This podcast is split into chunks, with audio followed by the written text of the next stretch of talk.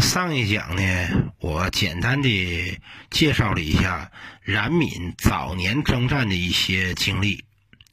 那么这一讲呢，我就说一说这个冉闵早年效忠过这个后赵政政权，他的一些那个政治上的情况。因为我们讲这个冉闵的故事吧，其实就是后赵的这个问题是绕不开的。那么这个我们都知道啊，这个后赵政权是由这个羯族人石勒所建立。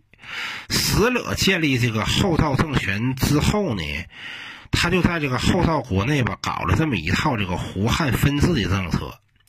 石勒呢，他是将这个自己这个本族，就是这个羯族人呢，称为国人；将这个汉族人呢，称为这个赵人或是晋人。那么在政治上呢，自然对这个羯族人呢加以这个优待，所以说后到国内吧，其实这个民族矛盾是很尖锐的。但石勒呢，为了自己打天下，为了自己扩大地盘儿，他还是启用了一些汉族的谋士，啊，比方说像那个张斌呐、程霞呀、徐光啊。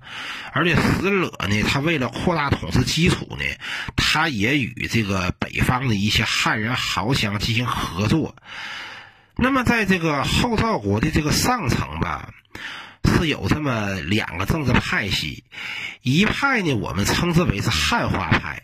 这个汉化派呢，是以这个石勒的两个谋士，就是程霞、徐光，还有这个石勒的这个太子石弘为核心。那么这个另外一派呢，就是我们称之为是保守派。保守派呢，就是主张啊，就是他们就是主要就是想维护这个羯人呢或者羯胡的，呃这些原有的这些传统。那么这一派呢，则是以石虎的这个这以石勒的这个侄子中山王石虎为核心。这个汉化派呢，他这个他就是他的一个重要人物呢，就是这个死者的这个谋士程霞呢，他的这个妹妹呢是嫁给了死者，后来给死者生了个儿子，就是这个太子石弘。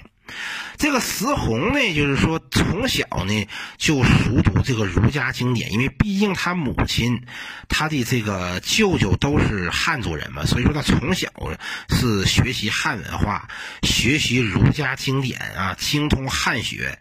但是呢，这个这个石弘呢就特别的文弱啊，以至于石勒对石弘啊，未免得有些担心，那石弘也跟别人说过，说这个这太子啊如此文弱的，一点儿也没有这个将门虎子这个风范。而这个保守派的这个这个这个核心人物，这个石石勒的这个侄子石虎呢，这个人呢就是相当的这个悍勇，相当相当的强悍。而且石虎这个人呢，他就是从小呢是生性残忍。以前我们说两晋之交系列的时候吧，那个说到过那个石勒二十多岁的时候啊，曾经被晋朝的这个并州刺史司马腾。给给强行抓走，把他卖到山东去当奴隶。那么，那么，那么那个石勒被司马腾抓走之后呢，他就跟他的这个母亲王氏和他的这个侄子石虎呢就失去联系了。当时石勒是二十多岁，石虎呢其实也就是八九岁左右。那么后来这个石勒呢成为了这个匈奴汉国的这个大大大将军了。那么，那么正好呢，那么这个时候呢，这个石勒的母亲王氏和他的这个侄子石虎呢，就被当时晋朝的这个并州刺史刘琨给发现。刘琨呢，也是为了想拉拢石勒呢，就把这个他的母亲王氏和他他的侄子石虎呢，就送到石勒那边去。这个我们在两晋之交我们也说过。嗯，那么这个，那么这个，这个刘坤把这个石勒的母亲和这个他的侄子石虎送回来之后呢，这一家人呢就说的团聚了。那么石虎呢，在战场上呢就。表现出这个勇猛。当时这个石虎是十七岁，他在战场上呢就表现出就是凶猛强悍的一面。但同时，石虎这个人呢极为残忍，特别喜欢以杀人取乐，而且动不动就就拿弹弓子打打人。对吧？这个石虎如此残忍，残忍到连他叔叔石勒都看不下去了。这死者呀，就跟他的母亲王氏说：“说石虎这个小兔崽子，这么小就如此残忍，他将来早晚得是个祸害。我不如我现在我杀了他得了。”结结果这死者这话一说，他的母亲王氏呢，就跟那个死者就说：“说那个儿啊。”这个石虎他毕竟也是你大大侄儿，你们都是有血缘关系的，对吧？你们都都都是都都是啊亲人，对吧？都打断骨头里钳子筋，对吧？啊，就算是石虎这是有些那个就是残暴什么的，毕竟他咱一家人，那你为什么不能担待担待他呢？对吧？然后这个，然后这个他母那个死者的母亲这么一说呢，这死者呢，他倒是没有杀死石虎。死者的母亲吧，我觉得他可能也就是觉得吧，毕竟是一家人，都是实在亲戚，就互相那个担待一些呗。但是石勒的这个母亲，恐怕他万万没有想到的，就就是他此时此刻的这个善举。啊，对吧？他此时此刻对对这个石虎的包容，对吧？啊，让他的这个孙子辈的人，对吧？在在若干年之后，付出了血淋淋的代价。那么这个，那么以这个程霞、徐晃为首的这个汉化派呢，和以这个石虎为首的这个这个保守派呢，双方自然的有一些明争暗斗。啊，互相斗的是面红耳赤啊！斗到那个最激烈的时候啊，这石虎干脆就派兵，就闯进程霞的这个府邸，把程霞的这个妻子啊，把他的那个儿女啊，把他家的那些家属的衣服都给扒下来，啊，当场让程霞难堪。啊，这所所以说呢，双方呢就是一度吧，就是闹闹的呀，就是那个特别的，就是一就是一度闹闹的呀，特别的不可开交。后来这个石勒呀，也是一天天的老去了，因为这个汉化派的这些人吧，他那个那个他他。他们的想法呢，就是那个希望这个太子石弘能够顺顺利利的接班成为下任的皇帝。只要熟读儒家经典的这个石弘能够顺顺利利成为后赵国的继任皇帝，那么，那么这个汉化派就这些个那个汉人官僚想在后赵国内推行汉化改革这事儿，恐怕就能顺理成章了。那么，由于这个这个石勒呀，就到那个一天天的这个老去，然后这个这个汉化派的这些个这些官员，那个程霞呀、徐光啊，他们就担心啊，一旦将来石勒死了以后，没有石勒镇子石虎了，石虎这个混世魔王，万一他要是反扑。那这个情况就很严重了，所以说他们呢就想趁这个石勒还没有死的时候啊，赶紧把石虎给干掉。于是呢，这个这个右仆射程霞呢就进宫啊，来见这个这个这个石勒啊，就跟这个石勒说说这个皇上啊，你侄子中山王石虎这个人呢，他是那个既凶猛强悍，而且还善于权谋。啊，对吧？然后那个这朝中大臣呢，没有人人能比得过过他，而且这个这个这个石虎这个人呢，他特别的这个野心膨胀，飞扬跋扈。整个我们大赵国内，他他他他除了皇上你你你以外，就他对其他的这个皇亲国戚，对其他的达官贵贵人，他根本他他就瞧不起。而且石虎这么多年在外领兵作战，他在外地呢也是那个多多多少也是有些威望。而且石虎他那几个儿子岁数都不算太小，并且都在外地掌握军军权，对吧？皇上您在的话，这石虎他倒是不敢，他倒是不敢支棱，对吧？臣就怕有有朝一日皇上百年之之后。对吧？就凭石虎这么强的实力，他肯定不能甘心给给你儿子当臣子的。所以说呢，我们应该得早点把石虎给除掉，对吧？然后以然后以地以要以以对吧？我们早点把石虎把他给杀掉，然后这样的话以安天下。对吧？为了以后的大计，我们要除掉死虎。这死者就说了，说那个，哎呀，这个老程啊，你说你说的话不至于吧？啊，现在呀，这天下还没有平定，而且吧，这石红这个这这孩子吧，你也是知道，这个那个一个是比较年年轻资质呢，再一个又比较文弱，他应该需要吧比较就是强强比较强力的这个臣子呢去辅佐他。这个石虎吧，毕竟是我大侄儿，那跟我也是有骨肉亲情的，而且这么多年呢，也为我大赵国立了不少功劳，哎，应该委以他像伊尹、霍光这样的重任，对吧？哪像你说那么严重啊？我说你老程，你是不是害怕那个，呃，那个万一这个石虎辅政之后，你就不能以国舅爷的身身份，那个进行辅政了？哎呀，你不用担担心嘛，对吧？我一到时候啊，我儿子接班以后啊，对吧？肯辅政大臣肯定有你一份儿，你还担担还什么心呢？这程霞一听这这这死者这么说，然后他就哭了，然后程霞就跟死者说：“说皇上啊。”臣担心呢，都是国家大事儿。皇上，你你你还以为我是有私心的呀？你要真因为我有私心，你要拒绝的话，那这忠言怎么能入耳啊？这石虎他虽然啊是是被皇太后所收养，但是他不管怎么说，他不是皇上您的亲儿子吧？啊，对吧？虽说他对我们大赵国有功，那那陛下你这些年你给他的赏赏赐，那也足够了，对吧？对吧？况且人的欲望啊，那是无止境的，咱也不知道石虎子将来能捅什么娄子。如果不早把他除掉的话呀，然后那个我就担心呢，以后啊，我们大赵国的宗庙恐怕就保不住了。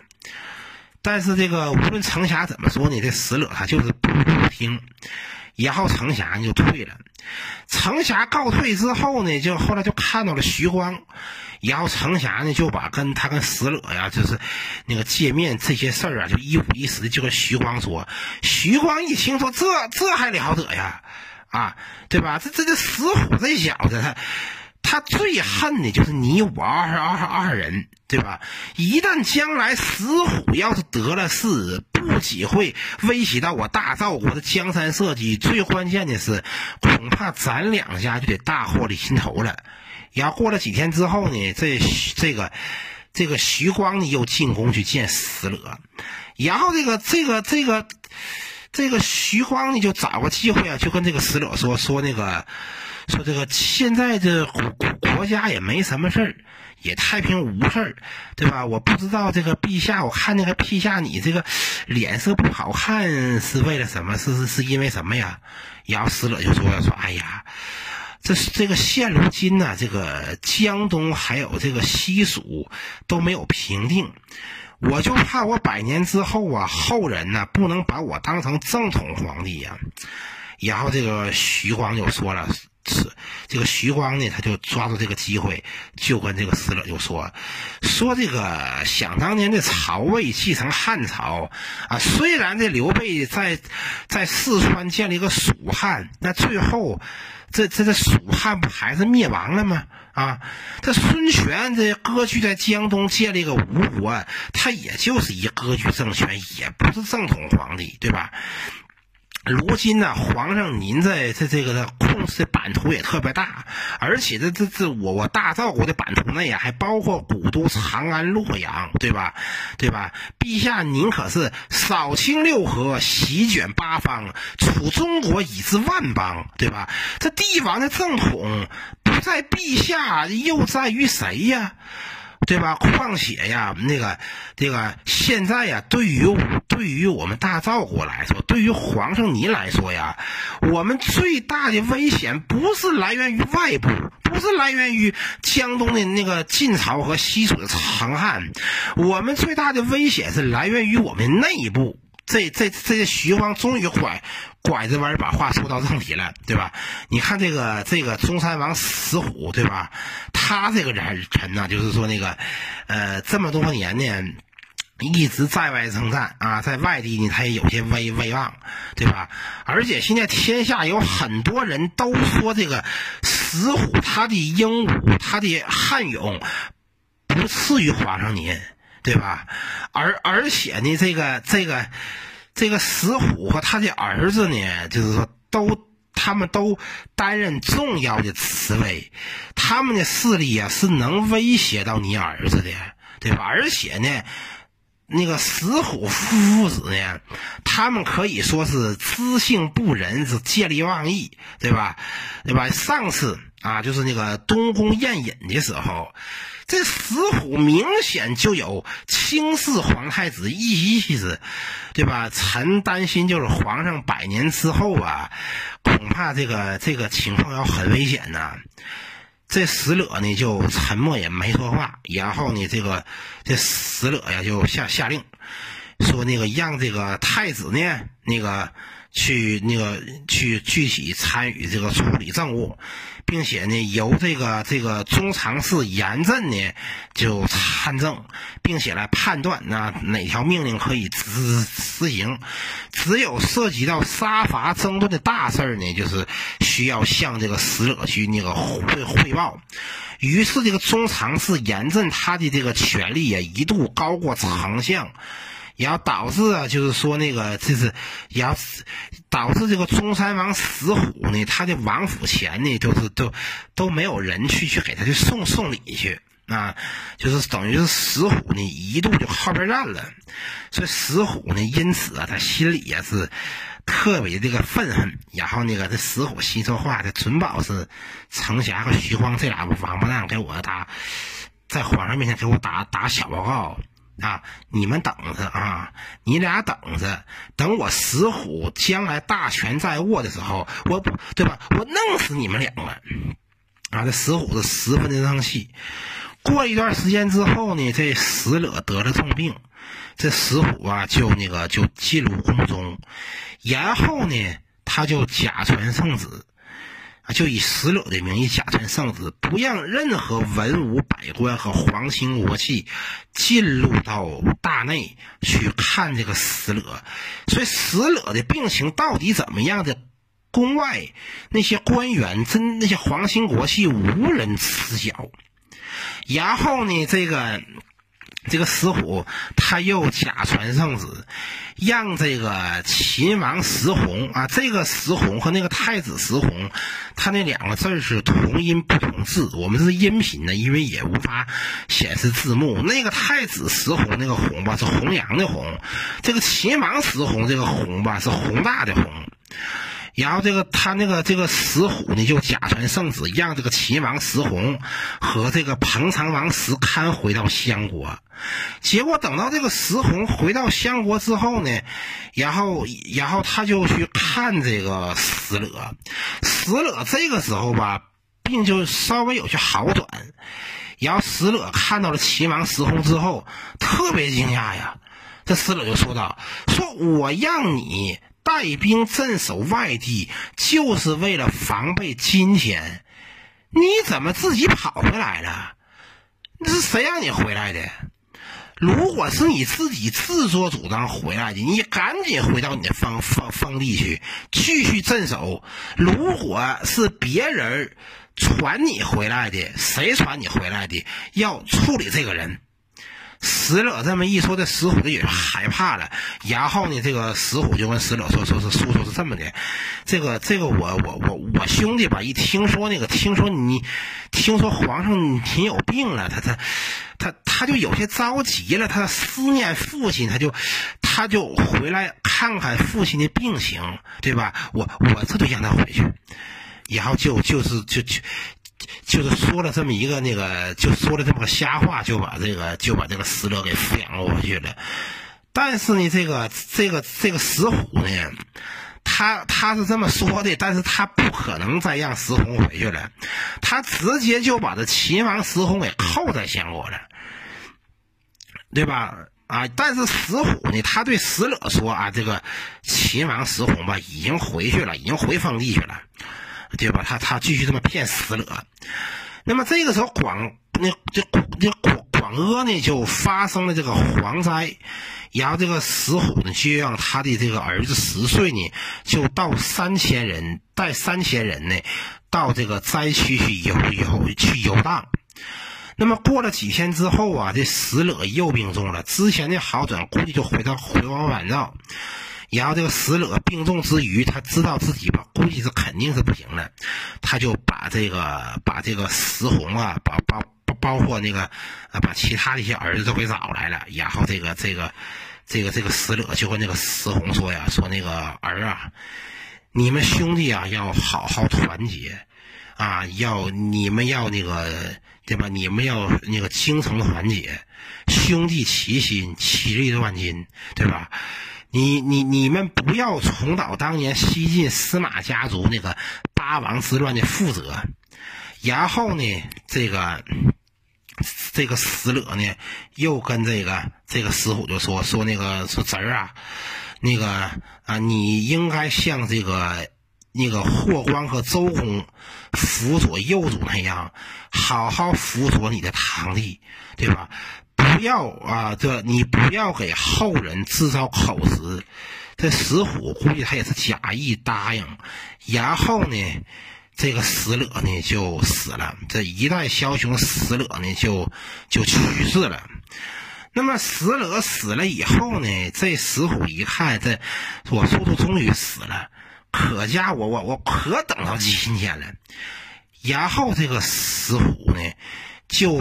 把这个石弘给劫持，把太子石弘给劫持，把石弘给控制住，并且派兵去抓捕光禄大夫程霞和中书令徐晃，并且石虎让他的儿子十岁带兵进攻，然后呢，也然后呢，这个这个这个石虎就下令把这个程霞和徐晃给杀死。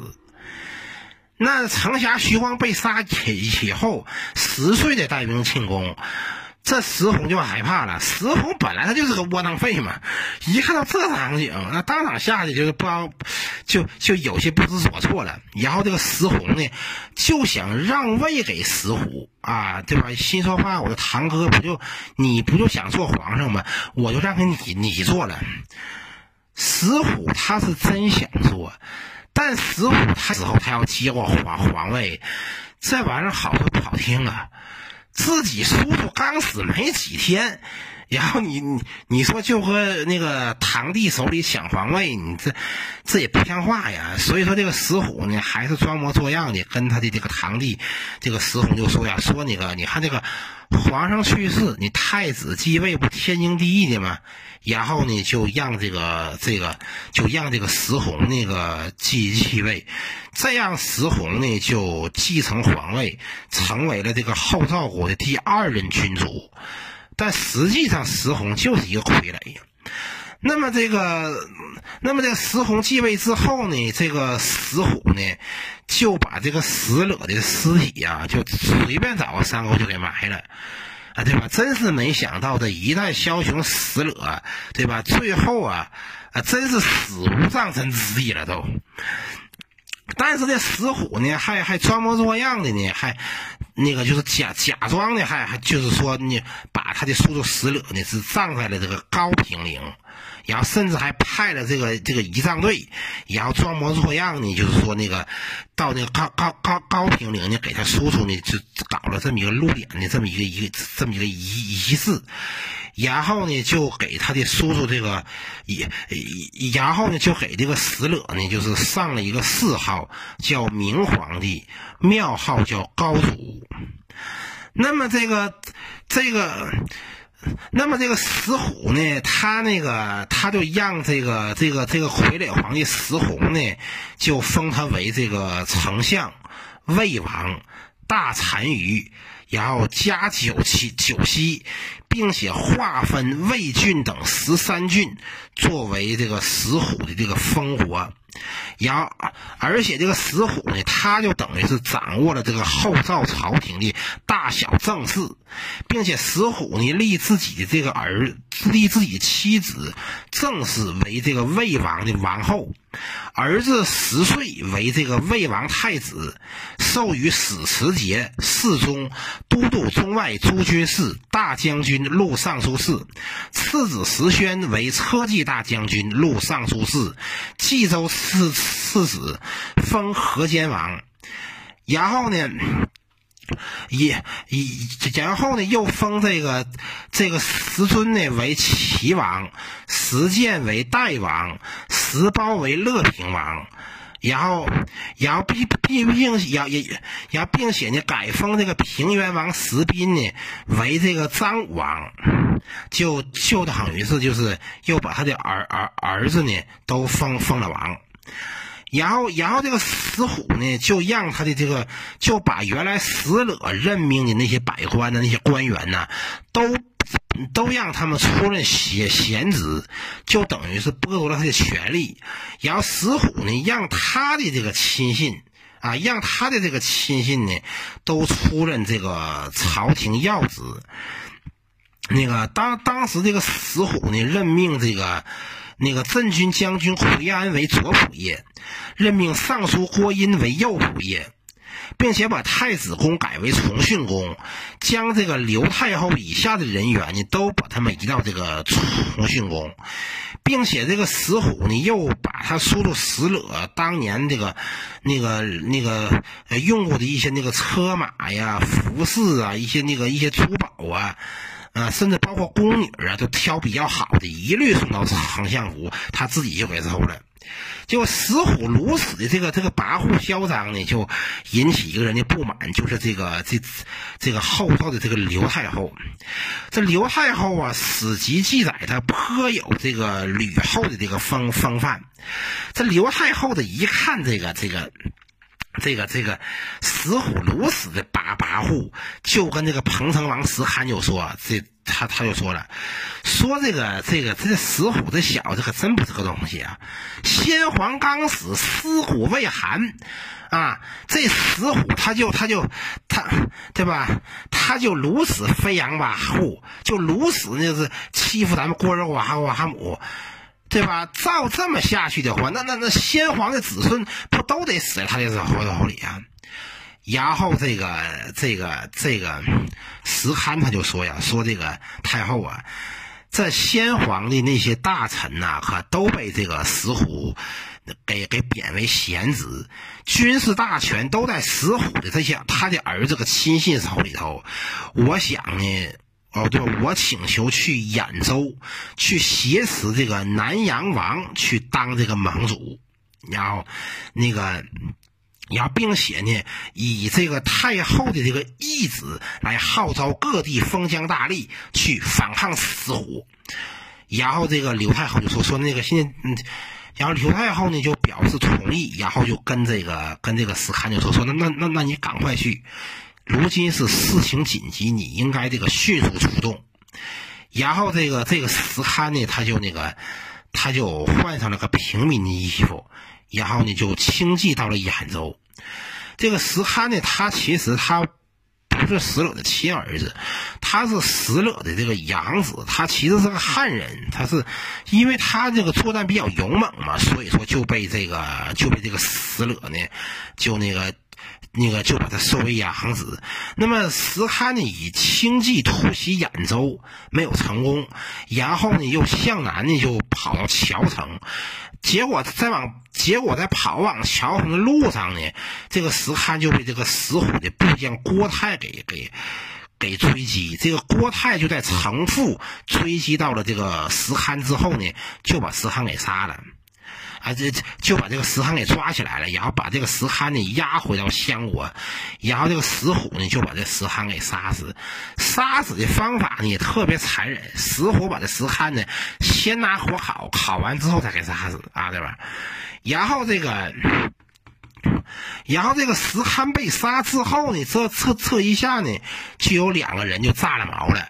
也是两个死者的这个义子，属于是他收的这个汉人的这个义义子，一个是这个后赵这个河东王石生，当时是镇守长安；另外一个是石朗，是镇守洛阳。石生、石朗一听说这个石汉被杀。他们就知道啊，那个石虎肯定要要来清算他们，于是呢，他们就纷纷起兵，那个反抗石虎。那么这个石生呢，他就自称自己是秦州刺史，并且向东晋王朝称臣。而这个时候呢，氐族首领傅弘呢，自称自己为雍州刺史，然后呢，并且向西呢恢复了前凉国主张张俊。那么这个石虎呢？一看这个石生和和石朗他俩反了，于是这个石虎呢就让，然后他就让他的这个儿子石粹呢镇守襄国，自己率领步骑兵七万人去攻打这个先先攻打石朗，那么这个石虎呢就攻打这个金庸城。然后，然后并并并且呢，攻破了这个金金庸城，然后这个石朗大败，然后石朗就战败被被杀，然后这个石虎打下洛阳之后呢，又率军向长安进军，并且以梁王石挺为前锋大都督。那么石生呢，就派这个将军郭全率鲜卑兵两万去迎敌。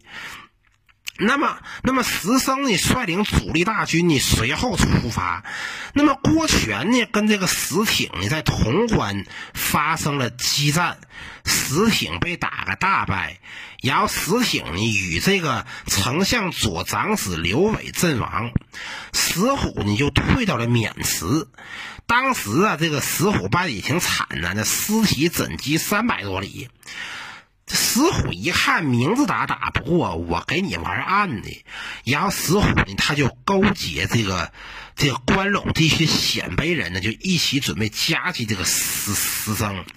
因为毕竟石虎他是那个他是比较主张维护这个胡人传统的，所以因此呢，关陇很多那个敌人鲜卑人呢，还是被石虎所拉拢。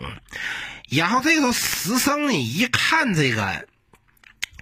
这他一看这石虎勾结鲜卑人，就比较畏惧。再加上他觉得就郭全的这个部众啊，也都是鲜卑兵，万一他们反水的打，这他过来打我怎么办呢？然后这个石生呢，他就那个单骑跑回了长安。结果主力一跑，那郭权那个偏师肯定是顶不住的。于是郭权呢就收拢了残兵，驻扎在这个那个驻扎在了这个渭水的拐这拐拐弯处。然后这个然后这个这个石虎大军咄咄逼人，这个石生呢就放弃了长安城，并且藏匿在了这个鸡头山。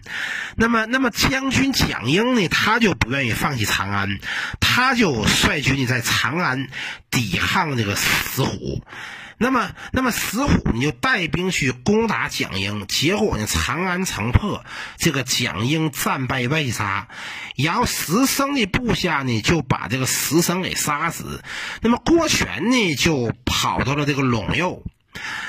那么石虎呢，他就那个，他就，他就命军队呢驻扎在这个渭水和陇上，并且派将军麻丘呢去攻打氐族首领傅弘。傅弘呢一看石虎势大呢，觉得自己打不过，就投降了石虎。然后石虎呢就封这个傅弘为光烈将军、护抵校尉。然后他劝这个，然后并且呢，这个傅弘呢还劝石虎应该得那个迁徙这个氐族羌。羌族的这个部众迁徙关陇一带，氐族羌族的部部众把他们迁到中原去，而且呢，这个这个傅弘还说说这个这个这关陇地区的氐族部众吧，都是我的部部举，我都投降了，他们还有什么不不迁徙的？于是石虎呢就迁徙了这个关陇。氐族、羌族的这个有十万多人呢，就到了中中原，并且任命傅弘为龙骧将将军、流民都督，要命这个傅弘呢率军驻守在方头，然后这个这个石虎呢又那个任命这个羌族首领姚义仲为奋武将军、西羌大都督，并且呢，然后命这个姚义仲呢。把那个迁徙的部众呢，把他们都驻扎到了那个清河。那么这个石弘呢，一见这个石生和石朗战败。对吧？然后他们都被杀了，这个这个石弘呢，就知道啊，自己这个皇位肯定保保不住了，那不如自己主动点儿然后这个石弘呢，就捧着皇帝玉玺来找到石虎，并且呢，想要让位给石虎。啊，这个时候石虎呢也是志得意满，然后呢，那个甚至石虎还学着曹操。曹操当年不是被封为魏王的时候建了个铜雀台吗？这石虎他也学着曹操的样，也建了这么一个那个铜雀台。然后，然后，然后这个石虎呢，他他当时一看这个石虎想让位给他，然后石虎就说道：“说这个。”帝王大业，天下自有公义。为什么你自己却选择这么做呀？